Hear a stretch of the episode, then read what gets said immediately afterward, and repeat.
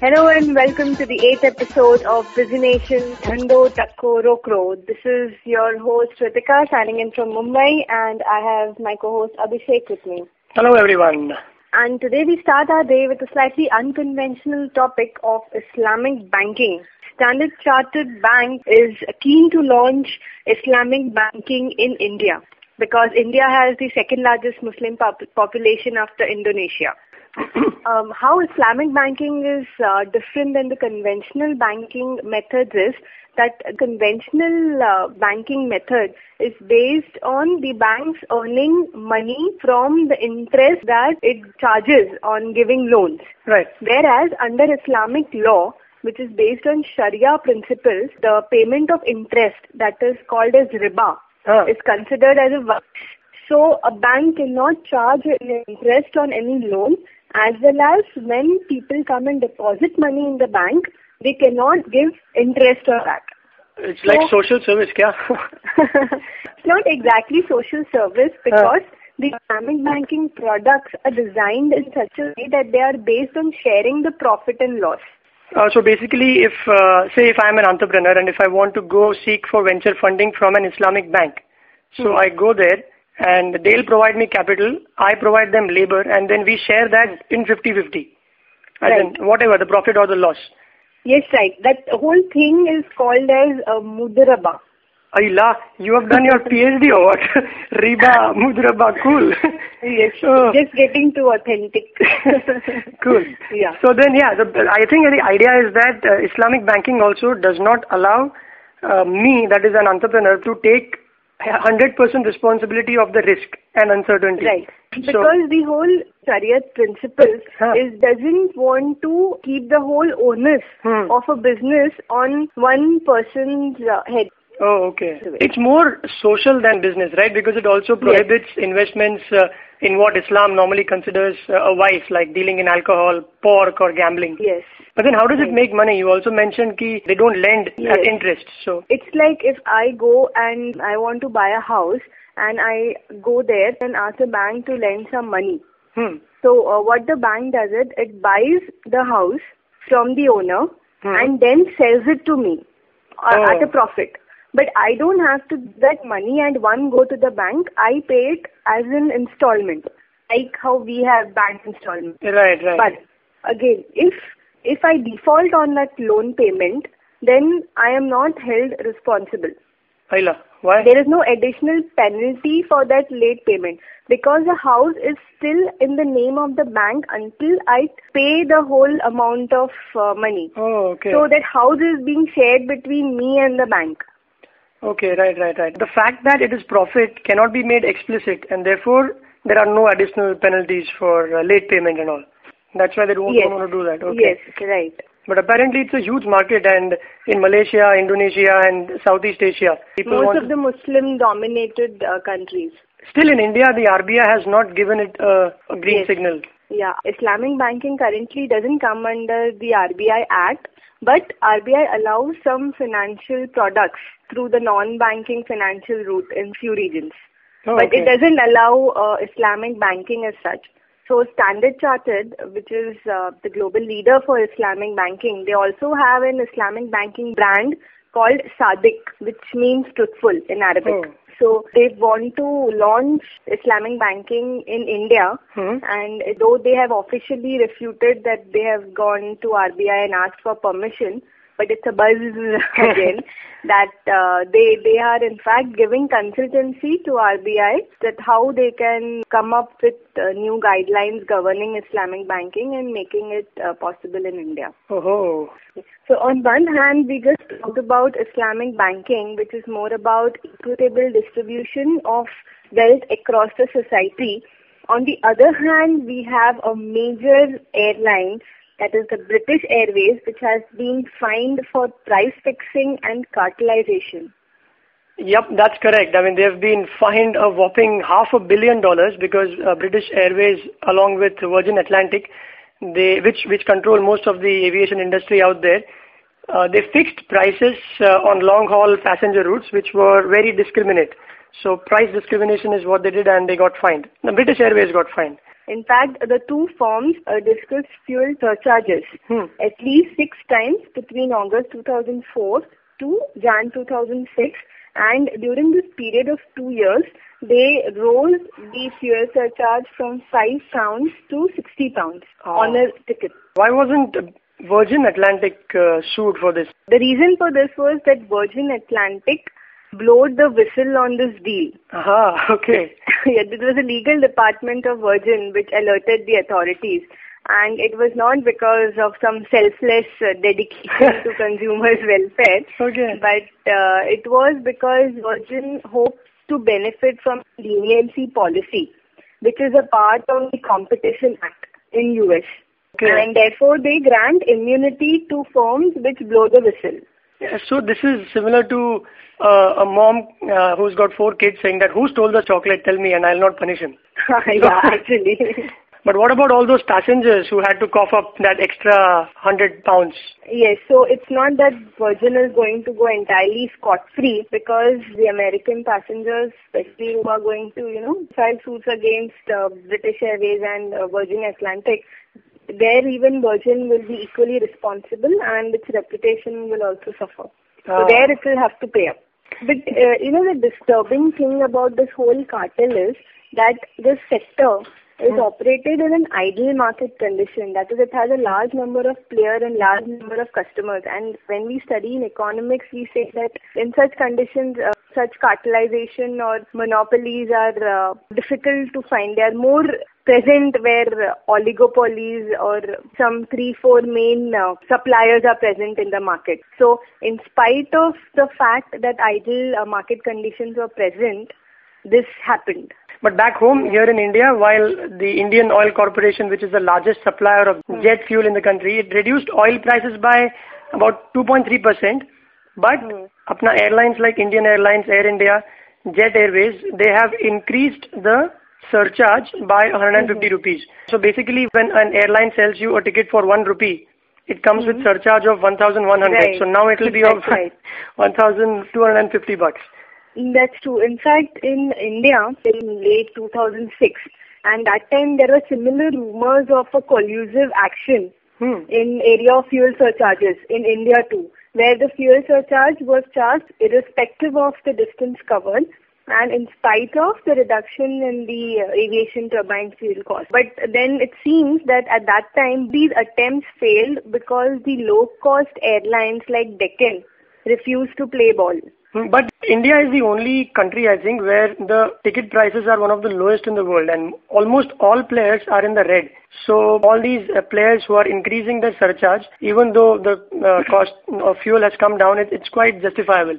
To me, as a passenger, even though I'll have to pay that extra rupee for flying between, Right. say, Bangalore and Mumbai, but that's okay because you know Thiagarajan, who is the owner of uh, Paramount, Paramount. Right. Hmm. He says that he was so fed up with the price competition. He said to change a seat belt or to repair a seat belt itself costs around 18,000 rupees.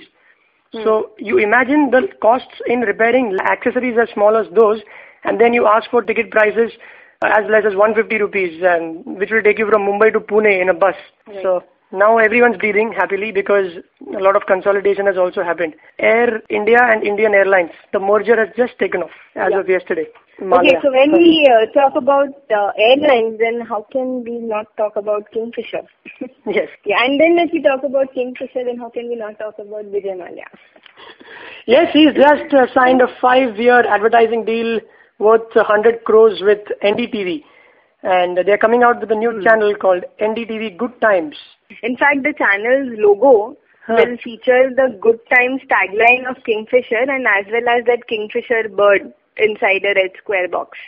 Oh, okay. So this is, I think, first of its kind where a brand, a corporate brand is being cross-promoted on television throughout. NDTV has decided to launch some four channels in this year. Two of them are going to be uh, Indian channels and two they are going to launch overseas. So after they launch this Good Times, they are going to uh, launch uh, something called as Metro Nation, which will be a city-specific lifestyle channel. Everyone's getting into wellness and lifestyle. yeah. In fact, they have roped in chefs and uh, uh, tech, technical gurus and cocktail specialists, etc. for these channels. So, Oh.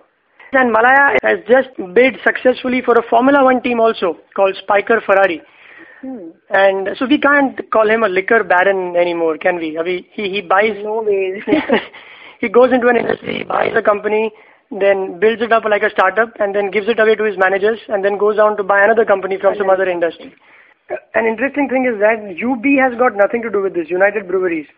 This is all of his personal investment of 103 million dollars in this company because he's a fan of fast cars, is what he says. And he also oh. foresees that uh, India will host a Formula One championship as mm-hmm. early in, in the next two years, and uh, the new company's name will have India in it. Oh, so, that's uh, good news. Yep. And uh, you know, one thing is Formula One is the only sport where the driver has to pay to the company which he's representing mm-hmm. to uh, drive the first few races. And Narain Karthikeyan did not have that backup. Tata supported him so long as they could, and then he had to withdraw himself from Formula One. So here is an official Formula One company which will support young drivers. So by the end of uh, 2008, he'll have complete control over uh, this company. So moving on from uh, one form of gaming to another form of gaming that has caught the fancy of most of the youngsters and the not so young today, and that's uh, the online gaming. So uh, the news is that uh, Virgin Comics has signed a deal with Sony Online Entertainment to produce games for a personal computer. And the Ramayana series of uh, Virgin Comics has been chosen for this purpose. They'll be coming out with video games for personal computers only in the beginning. And hmm. advertisers have uh, are singing the tune of this new medium where they can put out their ads, and it's pretty interesting. You know, there is a company called IGA in the United States hmm. which uses IP addresses, that is Internet Protocol addresses of players' computers to deliver advertising suited to their location. Bole to if I'm playing a video game here and if hmm. I'm driving a fast car and uh, they'll have a Radio Mirchi play in my car while I am driving. They know that this IP address is that of an XYZ coming from Mumbai. Okay. So they'll put a relevant ad there and if you are in France, you'll have a French language radio advertisement there in virtual car that you're driving. Nowadays, really, I mean, advertisers, they find innovative ways of advertising. It is no longer about some TV and print ads anymore. Uh, you're right. And you know how this all is measured? Mm. Nielsen, AC Nielsen, which is said to be the last word in measuring advertising of mm-hmm. tele- in television, they've got something called Nielsen Gameplay Metrics. Hmm. So, you know, if, if we are playing a Counter Strike, which is a shooting game, and mm. uh, I'm, if I'm shooting you and if I miss, if the bullet misses you and hits a billboard mm. uh, on which there is an advertisement, then they'll okay. measure the time that I spend in staring at that billboard. Advertisement. Yeah, I mean all that little things. Uh, how how much how long do I pause? And the angle and the distance at which it is viewed, and all those little things. So I don't know how much of it will be really helpful for all those advertisers, but they are measuring. Yeah.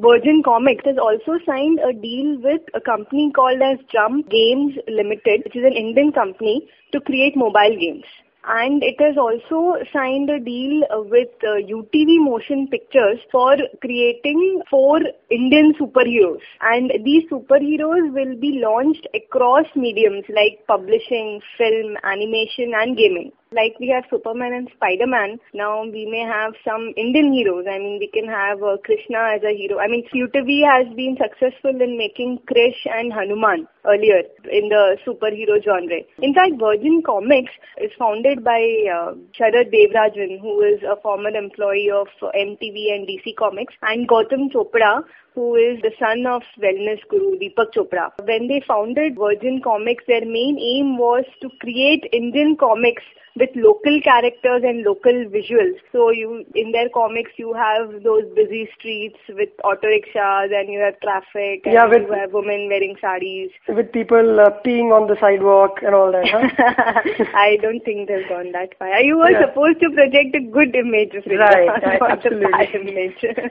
and yes. they were then uh, joined by Shekhar Kapur and their first set of comics was uh, Shekhar Kapur's Devi and Snake Woman. Oh, okay. You know, Shekhar Kapur is is a CA also. Oh, is he? yep, just as a trivia. Oh. Then at that time they were looking for uh, investors and that's when they found um, Richard Branson who saw this as a good, I mean, who saw uh, potential profit in this idea and he really invested and that's how the name Virgin came. Virgin came. Oh, okay. So yeah, this man, I don't know where he sits. He gets all the information about all the industries and he knows where to invest. And yes. And it's not only in India, I mean, they are expanding in China, Japanese, so uh, they are coming out with localized content everywhere. And in, even earlier in India, we have had popular uh, comics like uh, from uh, Amar Chitra Katha. So we had na, those uh, yeah, yeah. Panchatantra books and uh, those comics, right? Yes, yes. So, but then it seems that uh, that was read mainly by people in India. But the Virgin's model is such that, you know, they want to make comics with Indian Indian characters, but they want it to be successful around the world. And especially in US, their model is such that they're not only targeting Indians here, but they are more towards targeting Indians outside. Ah, okay. Talking about animation, uh, GP Sippy, who had made the huge blockbuster Sholay, his grandson has signed a $100 million deal with Pritish Nandy Communications to remake Sholay and its animated version. So that's a lot of money and it's for the first time that a production house has been part of as big a deal as this one. Yes, that's right. And it also includes a prequel and a sequel along with the movie and the animation. And uh, earlier when Ram Gopal Verma had asked for uh, the rights of the movie, GP Sippy had refused. Yeah, and then he made a really bad film and they say that if you want to, yeah, Ram Gopal Verma's Sholay or Aag or whatever he likes to call it, one of my friends called me up and, and told me, if you want to have a lesson in filmmaking of how not to make a film, then you go watch this film. So, yeah, so you I mean, start a blog. You can start one more podcast, I would say, for yeah, on film. and you know, it'll have a bigger audience than this one, than a business podcast.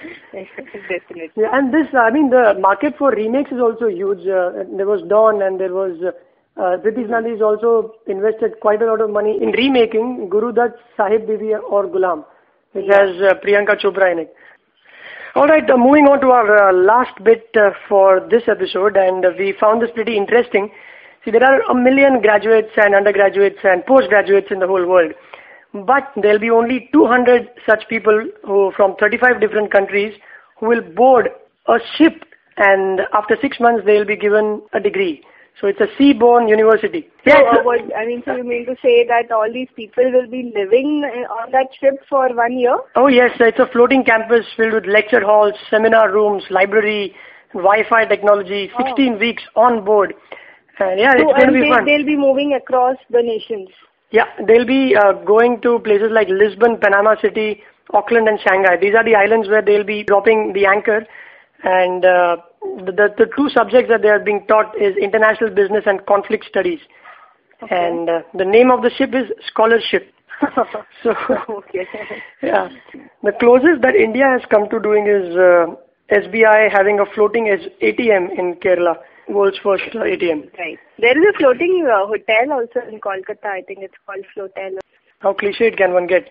Flotel, scholarship. Yeah. Okay, and uh, that's about it. And as a parting note, uh, Tata Steel has completed 100 years. So we wish a very happy birthday to our uh, dear old Tata Steel and the dear very young Tata Steel. Yeah, that's right. Because last time you said Tata doesn't make as much news as Reliance does. So there you go. Right. Tata makes news. It doesn't uh-huh. make so many controversial news. But I don't think after single controversy even we can say that because yeah. Tata has been making a lot of controversial news. You should join. That. You should join the politics for being so diplomatic. right. Yeah. So, Incidentally, when Jamshedji Tata, the founder, wrote a letter to Dorab Tata in his last days, he said, make sure that you have lots of playgrounds for cricket, hockey, and plant a lot of trees and all that. So that's why Tata has always been associated with uh, what today is called corporate social responsibility. So that's about it from this episode of Busy Nations Dhando Takko Rokdo. Log on to www.theindicast.com and leave your comments there. We got a few comments last time when we spoke about the controversial Amul Macho ad. So we hope to get a few more this time. Bye bye. Bye bye.